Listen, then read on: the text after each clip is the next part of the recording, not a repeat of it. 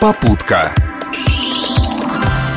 Привет всем, кто в этот весенний день колесит по дорогам нашего города. В ближайшие пару минут поговорим о некоторых событиях из мира дорог и моторов. С вами в пути Виталий Михайлов.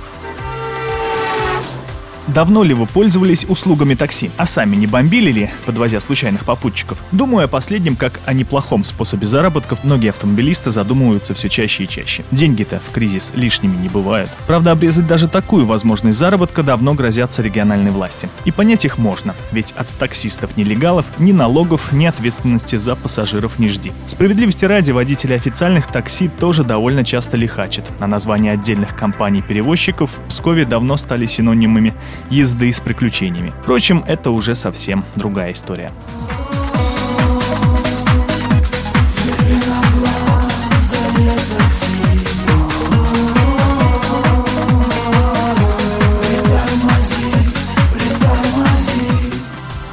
Популярной песне «Такси зеленоглазое». Во многих западных странах оно, как мы помним из кино, желтое. Хотя тут есть свои варианты. В Германии популярны кремовые, в Португалии бежевые, а во Франции цвет солнца выбирает только дешевые такси. Для VIP-клиентов такси все-таки черный. О том, чтобы перекрасить все псковские такси в единый цвет, им почему-то как и за океаном выбран желтый, говорили еще пару лет назад. Но процедура забуксовала из-за недовольства перевозчиков. Поэтому пока отличать такси на улице приходится исключительно по шашечкам на крыше. Но такое приспособление, как известно, можно купить в любом автомагазине. Впрочем, власти региона не исключают, что в этом году все-таки введут унификацию такси хотя бы по номерам. Для официальных перевозчиков они могут стать желтыми. Правда, замена номеров тоже стоит денег, а значит согласятся пожелтеть далеко не все. А теперь о грустном.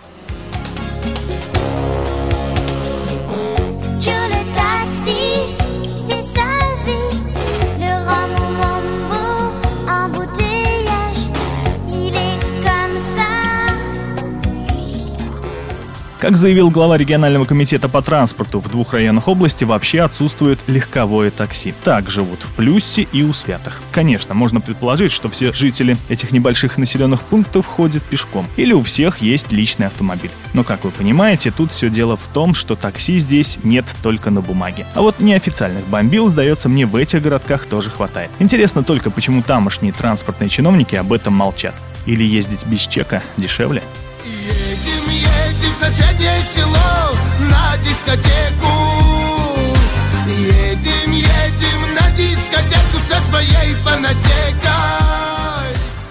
кстати, про село. Вот уж где наличие бомбил становится настоящей проблемой для транспортной доступности. А все потому, что любитель подвести до райцентра с ветерком отбивает и так дефицитных пассажиров у пригородного автобуса. В результате последний начинает ходить все реже. Сначала по четным дням, потом два раза в неделю, а после и вовсе превращается в исключительно школьный автобус. Нет, я все понимаю, конкуренция вещь хорошая. Вот только людям из дальних деревень, где нет школьников и нет денег заплатить бомбилам, как объяснить, почему до города они могут добраться всего раз в неделю. Поддай газу. Сдается мне, что все попытки чиновников упорядочить сферу пассажирских перевозок вряд ли отобьют желание нелегалов заработать на этом. Несколько бомбил мне так и признавались в приватном разговоре. Никто нас не отучит бомбить. ГЛОНАСС мы купим, с инспектором договоримся, и пассажир не в накладе, и мы с прибылью. Тут уж, пожалуй, без комментариев.